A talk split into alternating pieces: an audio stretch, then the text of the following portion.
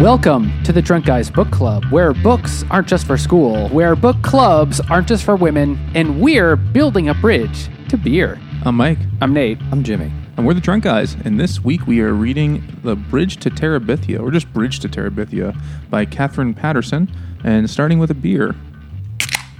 This is from Evil Twin NYC, and it is called Why is Orange Coffee Not Orange? Now, you might wonder, what the fuck does that have to do with this beloved children's novel? And the children have a very healthy imagination, and orange coffee is something that exists only in one's imagination. Therefore, this beer, which is a imperial stout that's 12.8% alcohol, conditioned on orange in quotes coffee. I don't know what that means, Like orange, you glad it's not coffee. but it does not taste like oranges at all. It tastes like coffee stout, and it's delicious. But I don't know what the orange part eight. is. Uh, a hearty boy. The Yeah, big it's a hot as balls day. In fact, my, Yeah, if I were to describe the, the swamp nuts conditions right now, I'd have to say briny because it's really quite. It's like El Nino. boy- it's, oh, it's not a boy. It's a man. um, so yeah, this is a great stout. Just uh, I don't know why they call it orange coffee. I don't know what orange in quotes coffee is. It's not like but I don't get a hint of citrus out of this. It's just coffee where they say orange over it. Yeah, which is a strange. I mean, I'm looking at orange coffee. I think it's a. I think it's a brand of coffee. Is probably what it is. And Is it Dutch? it's the, the, the royal house of the It's, uh, Netherlands? Protestant coffee. William of Orange. you know, um, carrots are only orange because of them. Yes, that's true. Because of what? Because they were bred to be orange. yeah, horticulturalists bred William carrots to Orange. orange to impress a fucking Dutch master. Well, all right. Yeah, I think Orange Coffee's a brand. I just looked it up. They have their it has that their beans have that just squeezed flavor. That's so. Is that what it says? That's what it says on this coffee website here. That is uh that makes sense for people that don't know anything about coffee. yeah. Hopefully, they removed the pulp first. Oh, I like pulp in my coffee. Grove Stand Coffee, nice grit. Mmm, pulpy. Uh, okay, so uh, this book is a very famous children's novel, young adult novel, I guess. Before young adult was really a. Th- I mean, it's, it's a children's novel, so that's really what we would call young adult, right? But okay, we would call it middle grade, probably is kind of a better way to say it for today. What Although that call chapter books? distinction, that distinction, I think, didn't work. Yeah. Didn't really exist in 1970. Was seven, 78, 77. something like that, when it came out. So it's really just kind of like a chapter book for kids. But it's a little heavier than. It little heavy. turned out to be way uh, Only at the very like end. really, really sad for a, a fucking kids book. But we'll get to that. This was So- basically the novel version of the equivalent of My Girl. Dude, I was going to say that. Yeah, right? Got the same vibe the whole time. It was exactly like My Girl, just less, fewer children in it who were touched by Michael Jackson. the bee's knees at all. Ouch. Oh, man. Yes, there were many bees. Ouch. It made my mood ring turn to a different color. I forget what color mood rings go to. I don't remember. I don't remember anything else of the movie except she was lived in a funeral home and her friend died. and Dan Beyond Aykroyd was her I dad, nothing. right? Wasn't Dan Aykroyd the Dan dad? Dan Aykroyd, yeah. And he died. He died getting her mood ring, and she like lost her mood ring in the woods, and it was Yeah. nineteen, you know, six seventy, and they were like, "That's a life or death thing," and he chose he chose death. You know that really stung. Jesus. He was busy getting. Uh... so we just ruined My Girl for you, which I'm guessing is a film Nate has never seen. I have never seen it. No, Well, it came out when you it came out when you were in your seventies, and if you're not I a kid, did. no yeah, to watch it. exactly. It. wasn't. I wasn't the right demographic. No, I, I haven't seen it, but I do know what happens in it. Yeah, we just told you, dude. No, no. Before now, I did it's- actually know. what c- happens it's certainly Anna Chlumsky's greatest work. So I mean, get on That and My Girl too. yeah, I can't believe I remember her name. I think she like didn't act. she's after on. That. She's on. No, she stopped for a long time. Then she's on. She's been on Veep for the whole time. Oh, okay. There you go. All right, back to Bridge to Terabithia. So uh, I chose this book for us to read kind of randomly, just because I wanted to read it. I had a copy of it, and it one of the sources of when I'm like trying to think of something to read because I'm a list oriented person. I'll look up certain like I'll my one life running goal is to read all the Booker winners and all the Pulitzer winners. And the other list I'll look at is the Newbery Medal, which is for children's books, but tends to be more chaptery young adult books, especially more recently. It's not really picture books too often, but I have a kid, so it's not going to hurt me to read a picture book. It's Going to be hard to find picture books worthy of award. Well, there are. Besides the Very Hungry Caterpillar, I don't know if that actually won any awards. someone fucked up. that book is awesome. It speaks the truth. He was very hungry. Maybe it won the Caldecott. I don't know. The Caldecott is the award for best illustrations in a children's book. But this won the new Newbery Award, the Newbery Medal. Katherine Patterson, I th- won a whole bunch of awards. Like she was hot, hot shit in her day. I think she's still alive. She's an old bag now. And I was like, let's just read this book. It's short, and uh, if it's really terrible, we'll make fun of it. It's something I've I've heard of forever, but I never actually read it. I thought it was definitely like a fantasy thing. Yeah, I, I had definitely heard of it, and I also, I guess, kind of thought it was fantasy. But then halfway through, I was like, "Wait a minute, is this the book where?" Oh yeah, no, this is the one. Yeah. mhm. So I I, had had no actually, I had actually somebody long ago must have told me what happens in this book because halfway through, I was like, "Wait a minute, I think I know what's going to happen here." I- you know, one thing that made me think very strongly was fantasy. There was a movie of this in 2007 or so. Yeah. And I remember seeing the trailer and I was like, that's obviously a kid's movie. And I was 20 at the time. Um, yeah, I was 20. And I had no interest in seeing a kid's movie. I was like, that looks I was dumb. two hundred twenty.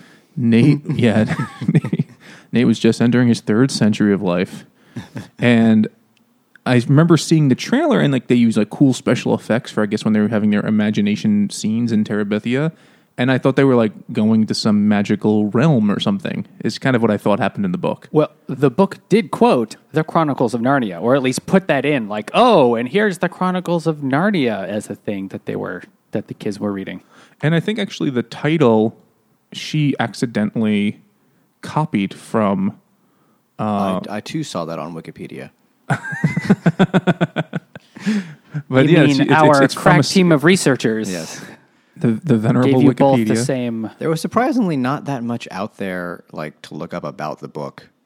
Not not like a huge amount of like background information on it, not because it's pretty straightforward, like a young, young, very young adult book. But there wasn't like there isn't like a dedicated body of like, you know, scholarly writings or reviews on this. part of that might be because this kind of predates young adult books being considered decent. Yeah, You know? certainly. They're not going to review it in the New York Times because it's a book for kids. no, but nowadays a big kids book will get reviewed Yeah. because they know it's going to sell a million copies, so they might as well jump in on that. Kind of like what we do on this podcast.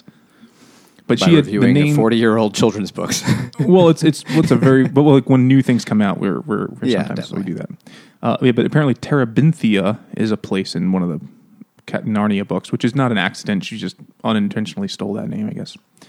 But Oh, well. she said he also probably stole that name from the terebinth tree in the Bible. Sure, why not? He was a big Jesus guy, so He was a huge it's Jesus very guy. likely like he knew that or unconsciously knew that phrase. He wrote a lot of Jesus-y stuff, and she also was a big Jesus person. Uh, is her both her parents were like missionaries. She was born in um, China when her parents were doing missionary work. That honestly is a little surprising considering the tone of this book, but I guess that's something we'll talk about. Yeah, so let's get right down to the plot. So it doesn't have a super complicated plot. The main character is named Jess, and he is in fourth grade, and he is he lives on a farm, and his family is really, really poor. Like comically poor. And they're within driving distance of Washington D.C. I think that's still true Not like in like Alabama. There are a lot yeah, of poor it's people. Still, Well, it's actually- a different kind of poor.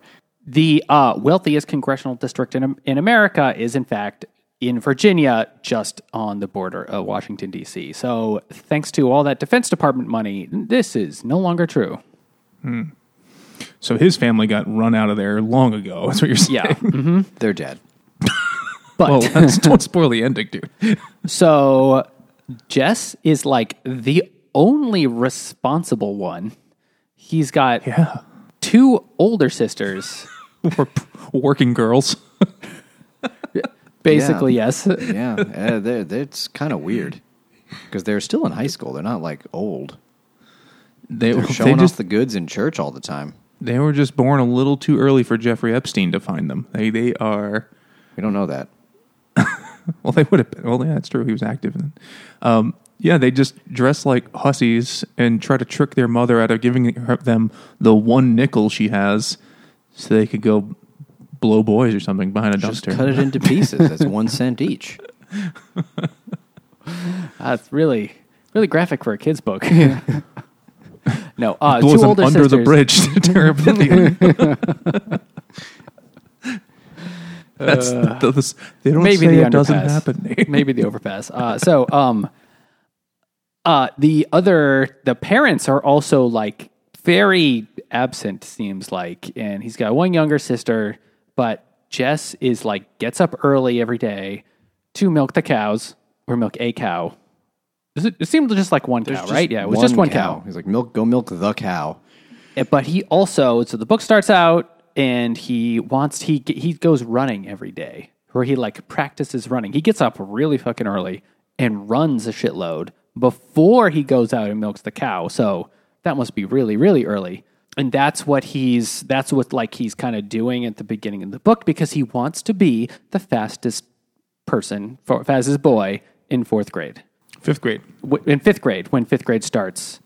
Because their know, school, sixth in the next- grade is uh, what I guess they used to call junior high school, and then the kids are all different. So he came really close as a fourth grader, but now he'll be the oldest in the oldest cohort.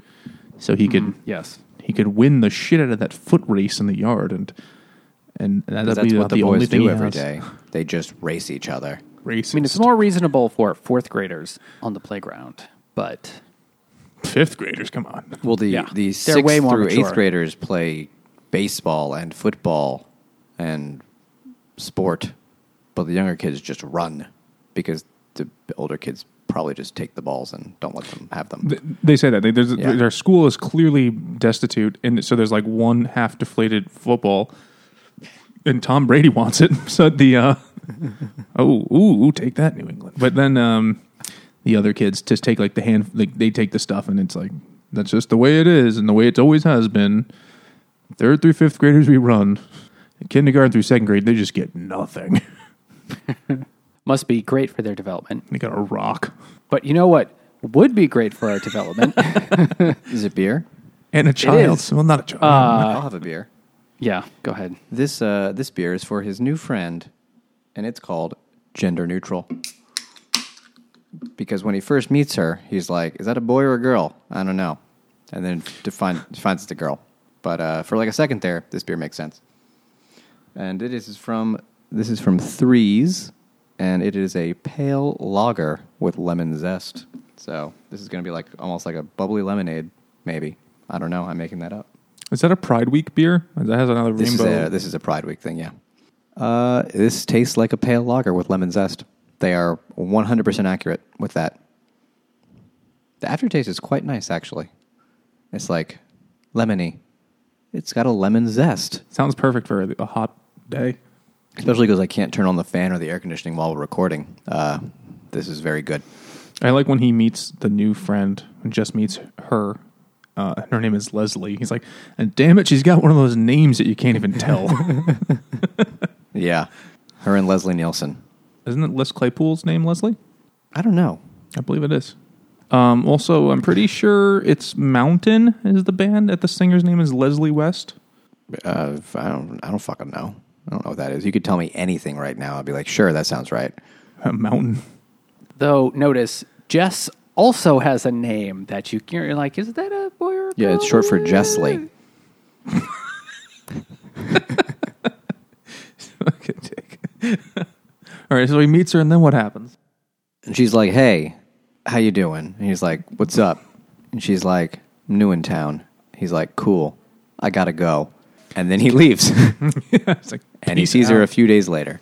well, when she's brought to school as a new student, and they they put her in like the most awkward spot in the classroom. The teacher's like, "What will I ever do with all these students? I have thirty students already, and now here's one more. Deal with it." And like they can't even fit her desk in the room. She's just sitting Like, the front. drag it off and like put it next to the radiator off to the side of their perfect square of students. And they're like, "You sit here. you, and you'll like it. You who has shoes." Kind of did remind me of that scene in uh, To Kill a Mockingbird when they go to school for the first Yeah, time. like the- every yeah. kid is the poor kid in this one, and she's the one kid. She's scout. but then they go to the yard and they're going to do some foot racing. And she's like, "Can I race too?" And they're like, "Yeah, sure, why not?" You dumb well, girl. first they're like, no. Well, first all the all the other kids are like, Oh, well, yeah. no, she's a girl, and Jess is like, well, what do you mean? Are you afraid of a girl racing you? Are you Everyone afraid knows of that? girls can't run. but but what about the bears? That But she's the only one. if it was a swimming race, of course she couldn't be with us because sharks could smell it. But Jess, is, foot I race, mean, it's uh, fine. Leslie is also the only girl he's ever seen wearing pants, besides their really hot music teacher, which was a very random addition to the to the book too. oh, uh, Miss uh, Miss Edmonds. Indeed. So they let Leslie run in the preliminary races, and then let and then she like wins, and then like let her run in the final. What are you afraid of a girl running in the final? And okay, fine. And then she wins. She beats the shit out of them. It's like she's like Yeah. Usain Bolt. Well, women have hollow bones. That's that's just science.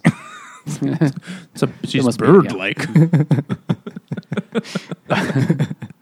At least as far as we know. Uh, That's why this podcast was once listed as an educational podcast. I think. I I think we're st- we're still in that category technically. hey, people learn things all it's at the least time. a subcategory. Whether or not those things are true doesn't mean it's not educational. yeah. And then after that, because Jess stood up for Leslie, Jess and Leslie became friends.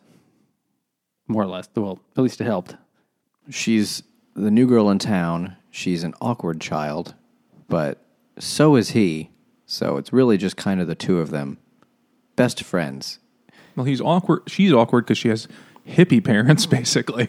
They can read. They're, yeah, they're college educated parents, and they're, they're like They were like both professors, or one was a professor and one was a writer, a politics writer. right? So they have super super hippie educated, you know, liberal parents who are like, yeah, my daughter could wear pants. Who gives a shit? Everyone else's political leanings are pronouncing the word as government. Talking about how much they hate it, and it's infringing on their rights. And uh, he meets her parents, and they're like, they're so. I mean, they're kind of like cartoonishly liberal parents from this time period. They're like, "Don't call me dad. Call me Bill, please." Like they don't. She doesn't call them mom and dad. She calls them by their names. Like, this is my dad. You know, I don't know what they're. I don't forget what their names are. Bill Uh, and S- Mary or something. I don't know. Bill and Bill and Judy. Judy. Oh, yeah. So uh, they become best buds, and they go hang out in the woods because you know Atari hadn't even been invented. It had they wouldn't have had one because his parents can't afford uh, anything, and her parents don't even have a TV. Like when they give an assignment to watch something on TV, she's like, "I don't have one." Everyone acts like she just said she didn't have a slave. Jesus. Do you know when the Atari came out? It was like the equivalent of like close to a thousand dollars. That makes How did sense. anybody That fucking buy sense. one? No one did. That's why they went out of business. Uh, no, it was really the first one was crazy successful. It was after Well, all put they had to do was sell ET ten and make ten thousand dollars. It it was a wildly successful product. the first one, oh, the first one. I remember Joust. Well, that's a. I mean, there's probably an arcade, arcade version of Joust, but No, I, it was a- I, I like I met someone who had like an old Atari in their basement, and I played Joust, where you jump around on a chicken and fight guys on another Oh, chicken. you only really know it was sense. a chicken because they told you it was a chicken. What you were Oh, looking saw the, at it was was a a yellow square. On, it was a chicken on the picture on the game. yeah, yeah, yeah. So that's the only reason. Yeah. More about that on our episode on uh, what was that stupid book? Ready, Player Player One. One. All right, so uh, back back, you know, now that we've we've dropped some knowledge on you about prices of stuff in 1977, they hang out in the woods and they imagine shit. And because uh, Leslie is not only the fastest runner, she's also wicked smart. She can speak just on command like a queen by saying things like "Thou art racist" or like "Dost thou have any money?" or whatever it is that she says to him and and they just play Terabithia basically. She just makes shit up, and he's like, "That's acro- cool." Like in the woods behind her house, across the creek. And they have a little like thing there. What is it like a tree housey thing? yeah, I don't think it. It's I don't like think it was a- really it's that like a- it's like a landing for them to step. I don't know if they built ever ever built a full house, but they have like stuff that they can like hang out in the trees and swing around on a rope to get there. I'm not sure if there's an actual bridge or if the rope is the bridge. I don't remember. Oh, there there was No, no, there's no bridge, bridge. Yeah, at there's no first. bridge. But while they're there, they're doing a, they're doing a lot more imagining. So I have another beer for this. This is called. This is also from Evil Twin NYC, and this is called "What Even Is Blue Raspberry Anyway?" And there isn't a thing as a blue raspberry, as far as I know. As far as I know, it's in your imagination, and therefore, I think it's actually um, there is a reason it's called that. I don't remember what it is, so I'm I'm moving on. well, this beer is a Good story. sour. Yeah, I realized like halfway through, I was like, shit, I forgot the rest of it. Cool story, bro. Cool story, Hansel. Sorry, I had to. No, it's perfectly fair. Um, I, uh, according to the Wikipedia, blue raspberry, um, it's just a, there's it's just a flavoring. It's not a real, it's not a real thing. It's just some food scientists invented a flavor that was blue, and then they were like, "What do we call it? It's not blueberry. Yeah, I it's- know, blue raspberry." They color it Genius. blue because there's already cherry, watermelon, and strawberry flavored everything. Everything's red. Yeah, so like, fuck, we can't have another red thing. So they just said, fuck it, make it blue. It's all fake anyway. They couldn't have used any other color though. I mean, I guess it doesn't matter. Like, The other colors were taken. Well, blue is also exotic. There's not really too many blue things in nature. So this is a sour IPA, blued with raspberry. It's seven percent. This is the Blued first with raspberry. just it's, God damn it. um, I think this is the first beer that Evil Twin NYC actually made a second batch of. Like they made it, sold it out, and then a few months later made it again. So I did not try it the first time because honestly I don't really like sours. But I was like, oh, if they made it twice, it must be really good or interesting or something. And if you could see, it is a gross bluish green color. I would call that like kiwi juice. I mean, Colored. I've had similar colors, shades of urine come out of me. That's not- usually you after should days see of a doctor. recording. Yeah, It's quite unhealthy looking. It smells really strongly of raspberry and it's quite tart, almost like you know, you know, like that warhead effect where you just just one bit of it, it's so so sour that you're like, oh god, So like raspberries. raspberries aren't that tart. it's fine. It's just not nearly as tart or sour as that smell would make you believe. Does it taste like the blue candies or Italian ice? Uh, the Italian ices are um, a different kind of flavor. But th- this tastes like real raspberry, and you do get a little bit of that fake raspberry flavor. Maybe I'm imagining that now that you put it in my mind. It tastes like a raspberry beer. Like it's not really that sour. There's certainly nothing IPA-ish about it. That's fine. I don't know why they made this twice versus so many of the other beers that we've had that I thought were amazing. But you know, obviously, it's not my brewery. They don't have to listen to my opinions or whatever. They're doing just fine. I'll just have to buy more of the stuff I really like next time, so they make more of it. And if you want to help Mike, uh, his horrific drinking habit and supporting local breweries, you can find us on Patreon, where you can give us money that we will spend on alcohol. So really, it's your fault.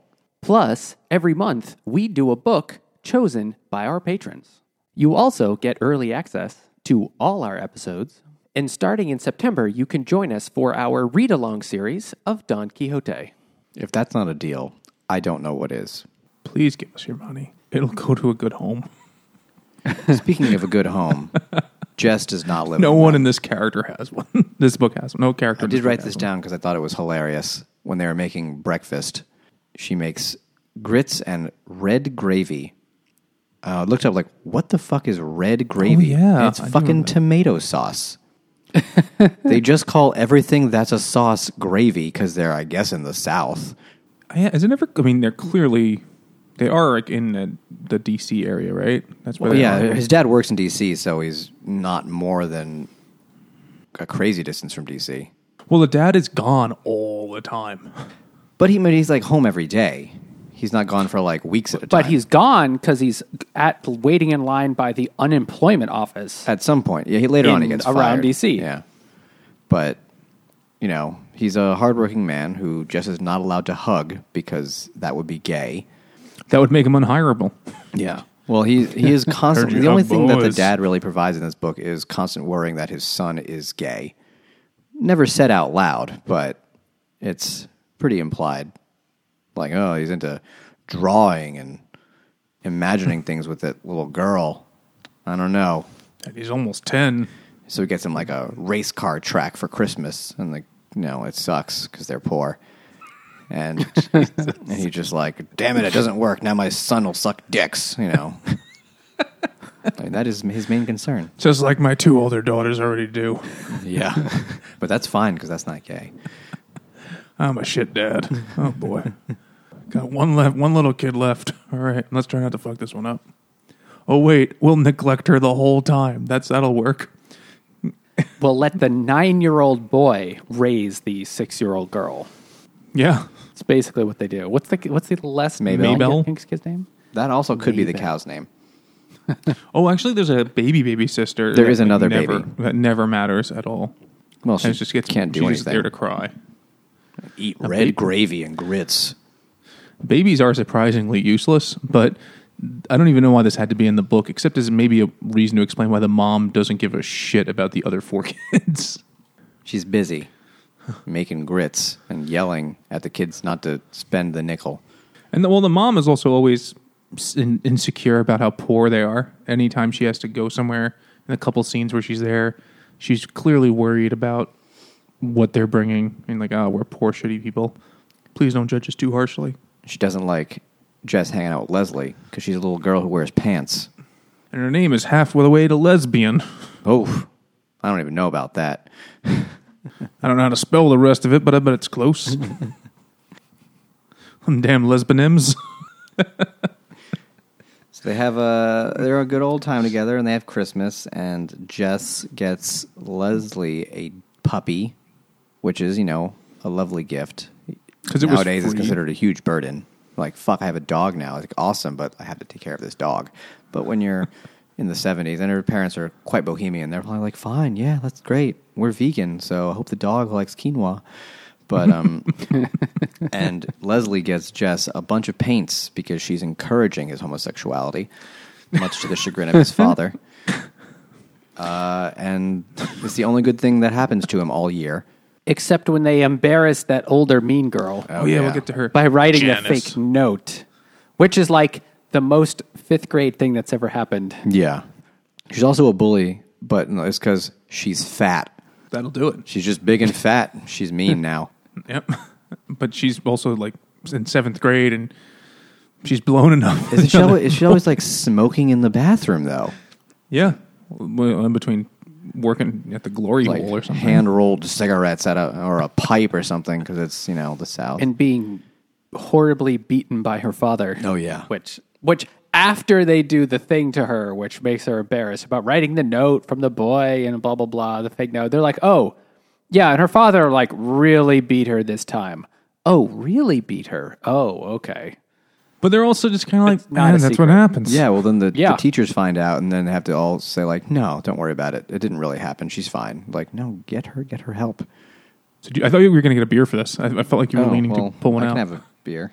So you know, this other beer that I have here, uh, since they're kids, hanging around in the woods, swinging on things. Sometimes kids say stuff like, "Look, ma, no hands." So this beer from Mikkeller is, "Look, ma, no haze." Fucking ridiculous. I thought that was actually a pretty good connection for me.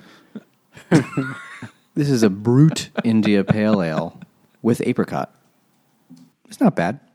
On a summer day with no air on, it's uh, pretty good. It's maybe a little thin. What percentage is this? 5.3. Man, it's like I'm not even trying. Uh, but it's nice. There is definitely a slight apricot, apricot. It's uh, it's all right. It's it's not super flavorful, but you know, if I had a lawn and I wanted to mow it, I would drink this easily. So cool. You know, you got to hydrate before you go out and mow the I lawn. mean, it's only five percent, so that's basically hydration. That's ninety-five percent water. That's science. it is, yes. That's how that works. Well, we used to see a lot more of these brute IPAs. That kind of went away pretty fast. I think Surprised everybody it. just realized it didn't fucking mean anything, or at least I still don't think it means anything that I really can differentiate. It's just a super dry IPA versus Hmm. nothing Finback makes, for example, or Evil Twin would I call a, a brute IPA. They're all pretty sweet. No, it's not like I don't get like the old timey IPA thing from it. It just tastes kind of like a juice-ish thing, but it's not dry by any means. I'm drinking out of the can. I assume if I pour it into a cup, it would not have haze in it.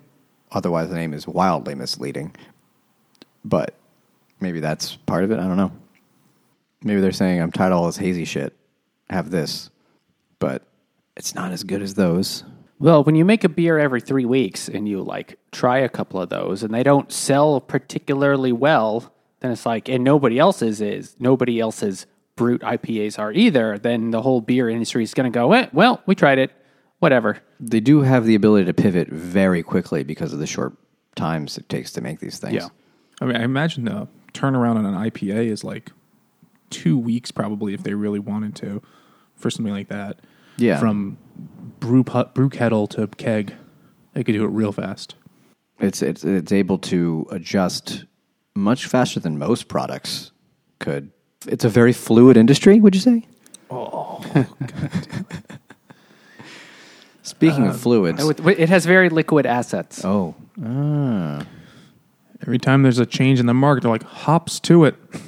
no, sorry. They can barely keep up with all the changes going on right now. Yes. Yeast. Okay, so uh, the What are they doing? No one knows. man, Nate is, Nate is on it today. I'm, I'm re- I, I, he's had these brewing for a while. I don't know if I can keep up. No, I can't. So these kids are fucking partying in the woods. They're having a They're huffing rip-roaring glue time. and thinking that Yeah. they're living in medieval times. They like are really, tripping balls. They are just having a great. I mean, she gets On into their imagination. parents' mushroom stash constantly. I mean, they're king and queen of an imaginary kingdom. They had some of those mushrooms. watch her fucking mad, pretentious parents sit around and talk about French poetry. Apparently, Yes, it's and it's really dumb. And also, I I liked that Jess could not believe that her uh, her parents liked her. The concept of a ch- of a parent enjoying their child's company was so far into him. It's like, wow, Yeah. that's depressing too. Great, cool. well, I think. It, I mean, it might not be that parents were mean to kids, but just that No, parents no, were just like his distinct parents. from. Oh, Yeah, he was like, I thought parents were just there to be annoying. I didn't know you were supposed to like have a relationship with All they do is yell at you and tell you to like stop drawing things and stop looking at men. To all of his kids. all right. Fast forward. Oh, can we talk about? Do we need to talk about the bully thing? Not really. We did. They're me. It's not important. Well, they go That's to a big- they go to Easter church service, which is the only time of the year they go to church. The mom. The mom has a grudge. and Leslie's never been to church before. She says that. She's Sort of like, Can I pinball go? I've never been to church. Super hippie parents. I I know something about that. And they're like, from an anthropological worship at the altar of view, Marx. that's fine. You should do that and observe us. Tell us what the locals are like. Take notes. You're like a little anthropologist. they got a picture book Bible. and the older girls parade themselves around in their Sunday dresses, which showing off the goods. Looking for Johns. Yeah, Ah, that's odd. It's the only time they're in the book is when they're whoring it up or Being complaining. slutty. It's really fucking weird. and they're only together. They're just like a unit. They only They're have three even- ways. That's how they. That's how they keep the family, the roof over the head. But they're they're never independent of each other. There's never a scene with just. I don't even remember their fucking dumb names. The Doesn't matter. slut one and slut two. Yeah, never matters. Ellie and Brenda. Brenda. There's never a scene with just. Brenda. They're just together. Maybe they're maybe they're conjoined twins and they just never said it. And the editor took that part. I was like, we don't need to be too too. Did they ever say the phrase "joined at the hip"? All right. So, uh, is anything important happen at church? I mean, ever? But no, I mean, just it just provides kind of the you know the basis of them all saying like, oh, if you don't go to church, it means you're going to go to hell for sure. And everyone's just like, eh, I don't know about that. I, I don't know if I'm I really believe in God. Like, well, then you're definitely going to hell. Oh no, how could you not do that? Because in this area, that's fucking unthinkable. Because God has been so kind to them all. Well, yeah, Clearly. they could have been black people. You know, he could have made it worse. They have their own church that these people routinely circle and throw things at.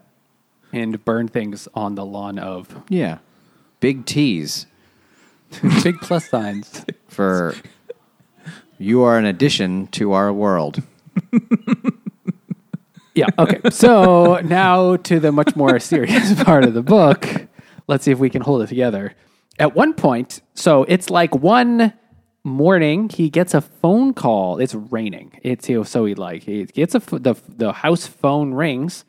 like, don't get it. It's a bill it's- collector. yeah. Right.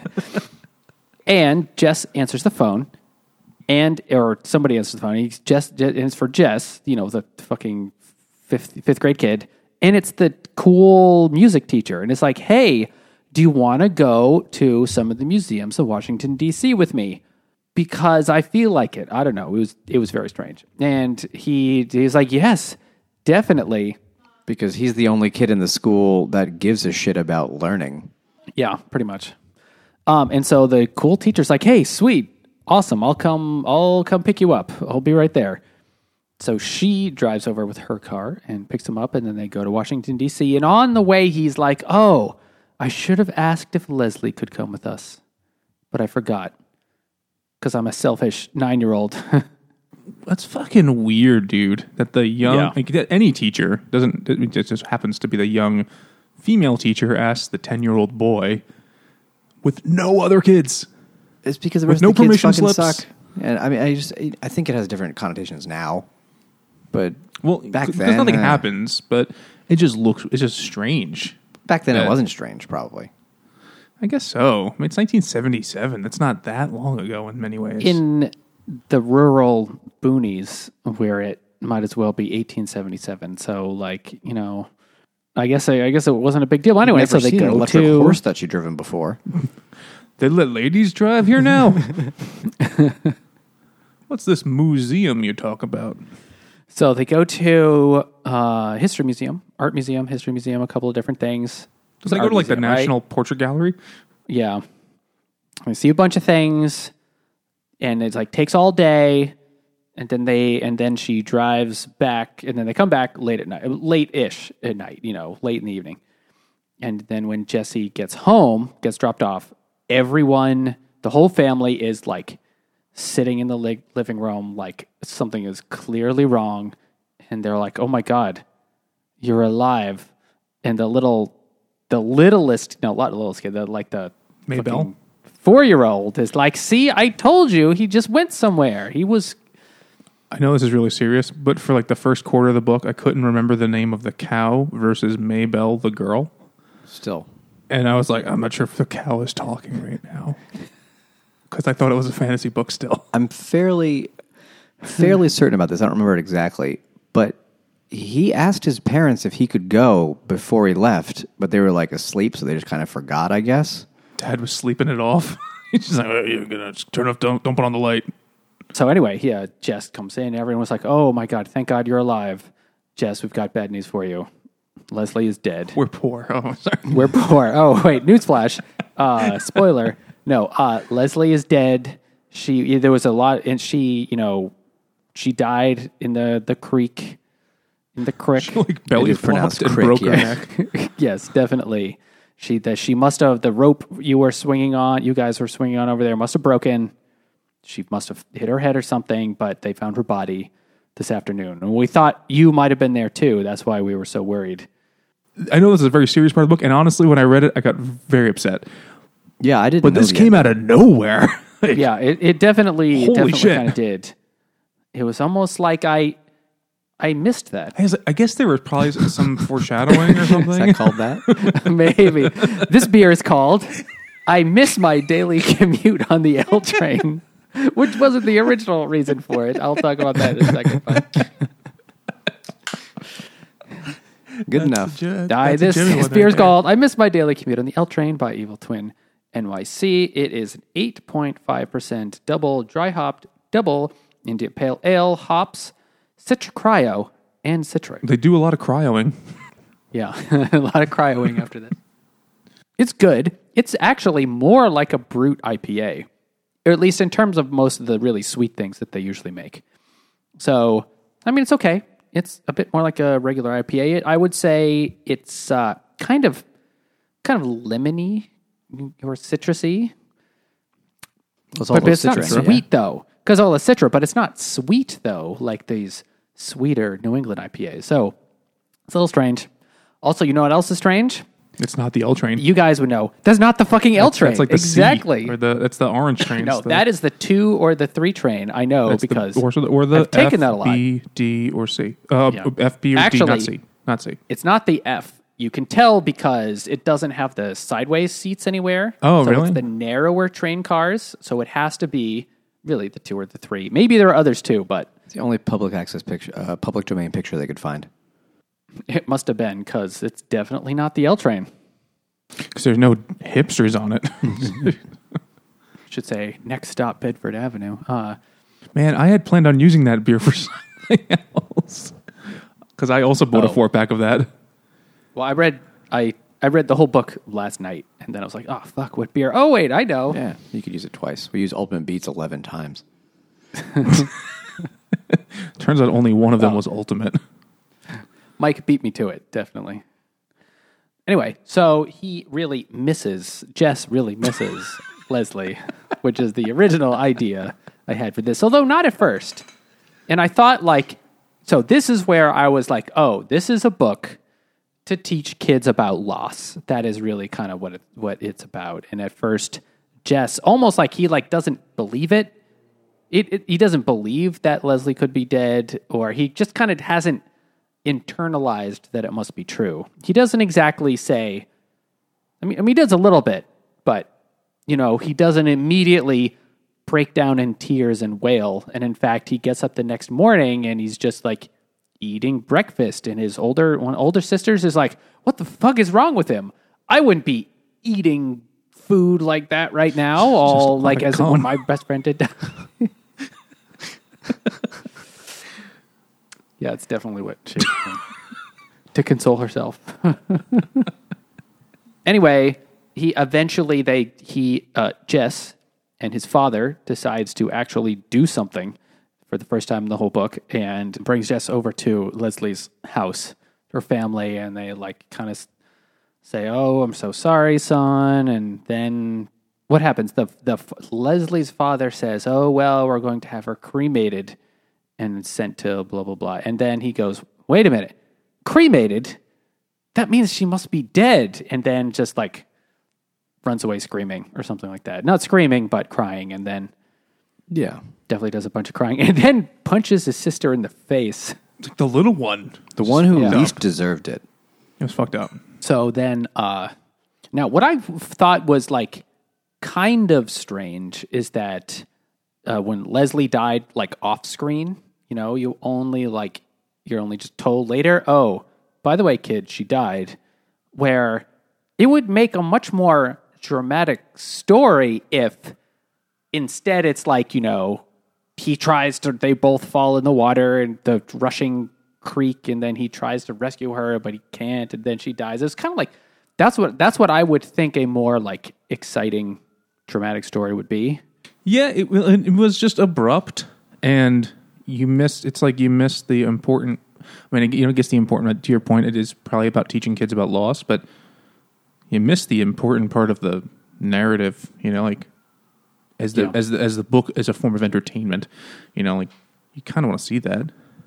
yeah I guess. i mean I, I guess that would be like maybe too graphic for a kid for a book that's really supposed to be for nine or ten year olds so perhaps you know that's why it's not like that I mean, it could just be it, it, it could be something like that. I mean, I also feel like I don't feel like it really missed out on anything by like not showing her die while he was there, because you know, for kids, most people you know that die, you're not there when they do.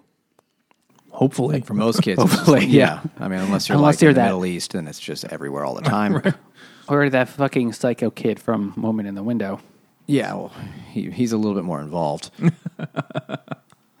but like the to him, like it's because it takes a while for it to become real for him. Like if he watches her die, that'd be a little more real. But mm-hmm. he, ca he doesn't really get it. Like and kids don't. They don't understand what death is.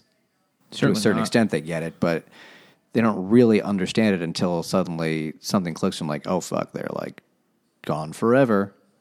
she can't hang out in the woods if she's a bunch of dust. Oh, jeez. And you didn't get to say goodbye. That's kind of like the bigger thing, right? You don't Yeah, get to say things anything. just happen. Yeah. you have no control over it. Welcome to the Earth, kid. Shit sucks, even more than it sucks for you every day of your life. And for now, your only friend is dead, and your dad still thinks you're gay. the end.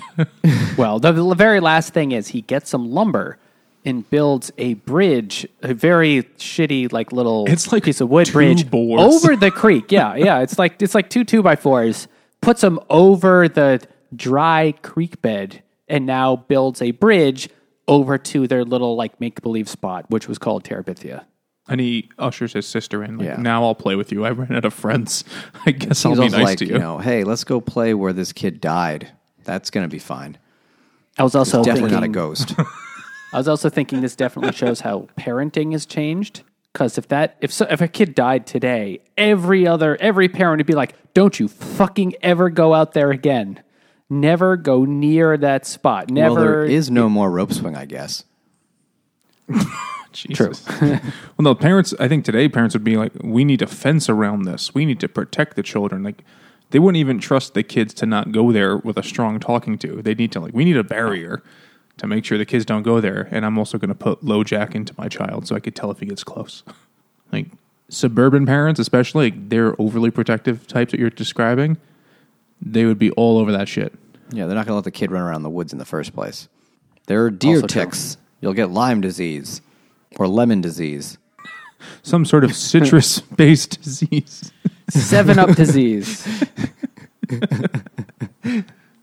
when I read it, I thought it was man, that was really out of fucking left field. But I guess it's kind of, was. especially to a kid, and especially how it, death happens to younger people. It kind of is often freak accidents, Mm-hmm. and there's no preparation for it. And that apparently the inspiration was like a friend of her son's got struck by lightning. What are the? He should have played the lotto. Yeah, like what are That's the crazy odds? shit. You- obviously, you're not prepared for that. And No. and kids do dangerous, dumb shit, and they get okay, you know, not there's not a zero percent chance of them getting hurt or killed doing some of the shit, especially the kind of shit they did 40 years ago versus today, where like the most dangerous thing you could do is watch the entire ad on a YouTube video. But they had, I could make you buy things you really don't need. oh no, I almost took that survey on Donald Trump. shit. so I guess maybe that's why it was so sudden. You know, like Yeah. narrative wise it happened in such a way that's going to really scar Jess for the rest of his life. Like the guilt. If only I didn't go eat a ham sandwich with my music teacher that day, my friend would still be alive. It's like um, you guys watch Arrested Development. Sure. Remember the guy that he only has one arm and he uses the dad uses him to warn their kids like Yes. that's why you always leave a note like hitting him with a car it's like i wish someone had told me we didn't have any milk and it's like if you don't do this one simple thing people die it's like oh jesus was it? traumatizing all the children Later on, when Michael tries to hire that guy to teach his own son a lesson, the dad's excuse, "Oh, he died when you left the air conditioner on with the door open. you killed him when you did that." and then at the end of the episode, the father has that guy come back and like, you know, does something horrible and scares the shit out of everyone's like, and that's why you never try to teach your family a lesson. I, I just got a similar vibe from that it's like oh if you don't ask your friend if they want to go to the museum with you they die in a rope accident Yeesh. or tell your usually parents the where lynching, you're yeah. going and make sure they know But he, that really wasn't it though. Like the parents didn't care. They weren't like, "How dare you not tell us?" From now on, was like, oh, always tell us. now I we're- don't have a gay son Oh, he went to the he went to the museum with the lady teacher. Oh well, I'd could rather he died in the rope accident. Oh, I'd trade I'd trade that one gay son for ten whores daughters any day. so this book is frequently banned or tried to be banned. Yeah, like no, very few books actually ever get banned in any meaningful way. It's usually just like shitty school districts are like, we don't want to teach this book anymore. Not like nationwide. Well, whenever you put a book on the like banned book list, every it gets tons of publicity, and then everyone wants to read it. So it literally has the opposite impact. So why bother? I think we talked about this on Huck Finn that Mark Twain basically said that when they're like, they banned your book in here, is it great? I'll sell twenty five thousand more copies now. I could see that for that thing, but like I just I don't see I mean, I read the reasons why they did it for this one, but I imagine when she wrote this book, she wasn't like, "This is going to get some controversy and it's going to get banned, and I'm going to make big." Well, what other reasons? Jesse's fr- uh, the challenges stem from death being a part of the plot. Well, that's just overly protective, dickhead. apparently. Yes, absolutely. Jesse's frequent use of the word Lord outside of prayer, allegations that it promotes secular humanism, New Age religion, occultism, and Satanism, and for use of offensive language. There are some curse words in there, Are which there? I mean, yeah, he says like bitch and damn it a few times, which is you know if you're a book for ten year olds, I, I guess I could get it, whatever. But um, the you know the the girl, her family isn't religious. I'm not sure how that encourages Satanism.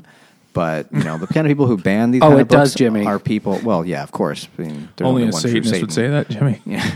But I guess the kind of people who would ban it for Satanism are not the people who are literally trying to, you know, hammer out finer points and details and well thought out arguments. So, uh, There's also like eleven Satanists in the country, and they're like that fucking. and they're douche- all trying to make kids' books in rural school districts.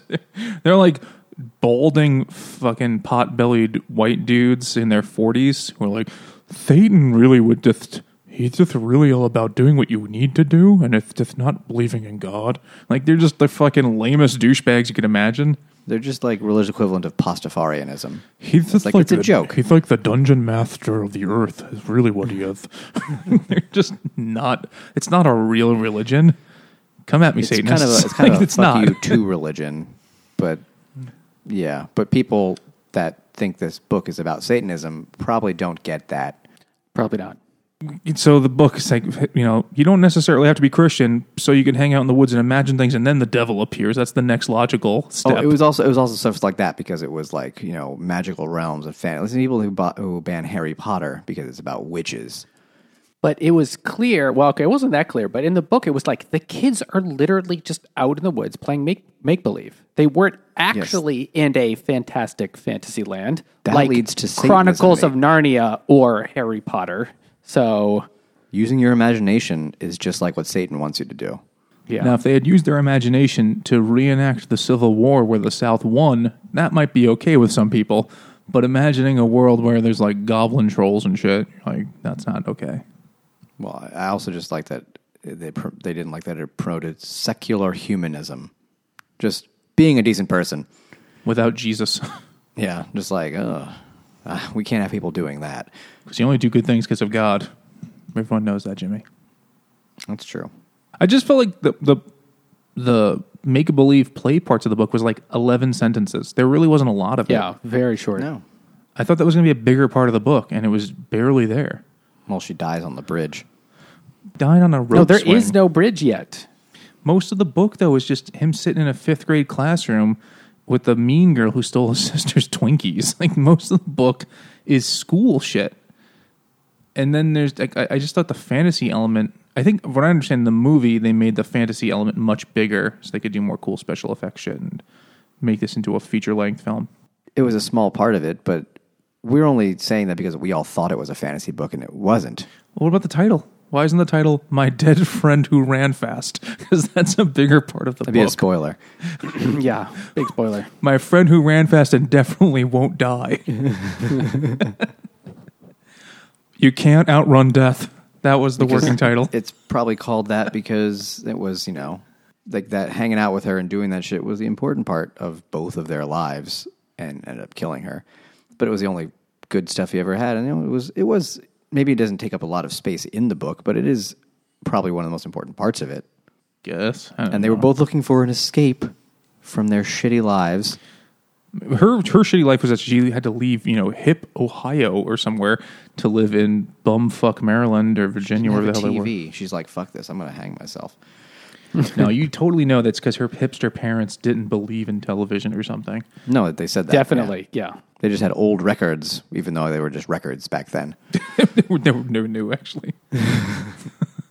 So I thought this book was actually was of all the books we've done most most similar to Are You There, God? It's Me, Margaret. Yeah. Even though it's definitely more serious. That girl had some seriously big titties, and they all hated her. And Are You There, God? It's Me, Margaret? What was her name? The one that they all hated for having big boobs. That bitch Nancy. Is it uh, No, Nancy, was a was liar? the one who always lied. Oh right. that bitch you didn't get her period until it was relevant to the plot. Yeah, Nancy just sucked. She was a schemer. It was like slutty, whatever her name was, Velma. there was, she got- Probably Velma. Yeah, it's it's it's it's Maeve. Like they had dumb names. Maeve was one of them, right? Was that one of the like, secret names? something like that. Yeah, they're like club names. I And ju- yeah, it's it's similar to that because I the could see kids are that. that age, right? It's also from close to the same time, right? Are there, are you, their god is from like 1970 or something like that, 71? So a similar realm of children's Time book publishing. period and age, like age bracket, reading age bracket. It's really not like young adult. What we think of young adult novels today, which is, you know, The Hunger Games and Harry Potter and Yeah. a lot of these fantasy, sci-fi, dystopia things, is really not like that at all. Well, I don't know if that's all young adult is today. That's just, those are just the big ticket ones. There's, there's plenty of stuff Yeah. that's like John Green's books are young adults too, and there's nothing science fictiony about those. It's just a kid with is. one one leg who The Fault in Our Stars. a girl who couldn't breathe well. But it's still about dying kids. Sure, they're not all about dying kids. A kid doesn't die in Turtles All the Way Down. It's a grown up who dies in that one. Never read it, but now I don't need to. Thanks. You don't know which grown up. I haven't read his other books. We should. They're, I, I will at Yeah. some point. They're mm-hmm. actually pretty good. I think of the kids or young adult books we've read. I think this one was. I liked it more. It felt better. Like it felt more like a book. Like it was kind of aimed at kids, but you know, it definitely had some adult themes, and it wasn't reliant on real magic or you know. There's no. There's no like bad guy. It's not like some kid fighting for something against some great cause and you know, winning in the end. It's just a kid being a kid, and then shitty things happen. It's like, wow, life sucks, kid. Hope you are ready for it. Yeah, that's fair. Um, yeah, I can see that. I mean, it isn't. It, it it doesn't fit our modern sense of young adult books, which are, as Nate was saying, really they largely are fantasy books. This was just kind of like, this is how the world works. Well, that's also so they can uh, write them as a series. He could have had a be able whole. to There write could have been 11. sequels to this where he had more friends who died. Another bridge Yeah. to Terabithia. Another girl dies on the bridge to Terabithia. Every time he has a girl meets a girl who runs fast, like, oh shit, it's happening again. By the end, he realizes he's been killing them. Oh shit. Every time he draws, he's in a fugue state, and he's really murdering his friend. Well, his drawings are of the way they're going to die. and then seven days later, that's how they die. It's just as plausible as most young adult novels. so, uh, who should read this?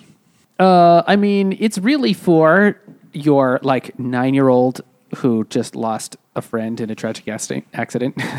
That's like a very niche that's audience, who it's dude. for. I wouldn't say as an adult you need to read it, but it was okay. I mean, it was definitely very short too. So You could knock it out real quick. I I didn't find it tiresome. Like it wasn't a chore to read. It wasn't like, oh, this is a shitty kids book, as many of them are. Or like, this is just bad. I thought it was actually pretty decent. I enjoyed it. Made me sad. Got the feels. yes, me It is, too. it is. If you want to have the feels, it is definitely good for that. Or watch My Girl. Well, It's about the same amount of time no, to My read Girl. this book. probably yeah. I'd guess you'd say, Nate has homework. what can make me feel this way? God damn it. Tell us what you thought. Yep. Send us an email to drunkguysbookclub at gmail.com. Follow us on Twitter at Drunk Guys BC. or go to Facebook and Instagram at Drunk Guys Book Club. And if you've listened this long, don't wait till you die on that rope swing. Leave us a review wherever you're listening, and uh, maybe round up to five stars while you're at it. You know, it costs you nothing, like literally nothing. It will not hurt you, but it'll help us a big time. If you want it to cost you something, you can also go to Patreon because then you can give us money so that we can keep reading children's books as adults and having And fun drinking doing it. heavily. and drinking heavily because there's a lot of dead kids in these books. It was a bummer. I definitely teared up at points in this book. Yeah, it was it was really sad. I've had It was enough a good alcohol that I can admit that. and I'm not just a gay son who likes painting. Maybe not that you know of. oh shit. And also check out the Hopped Up Network, a network of independent beer podcasters. And thanks for listening.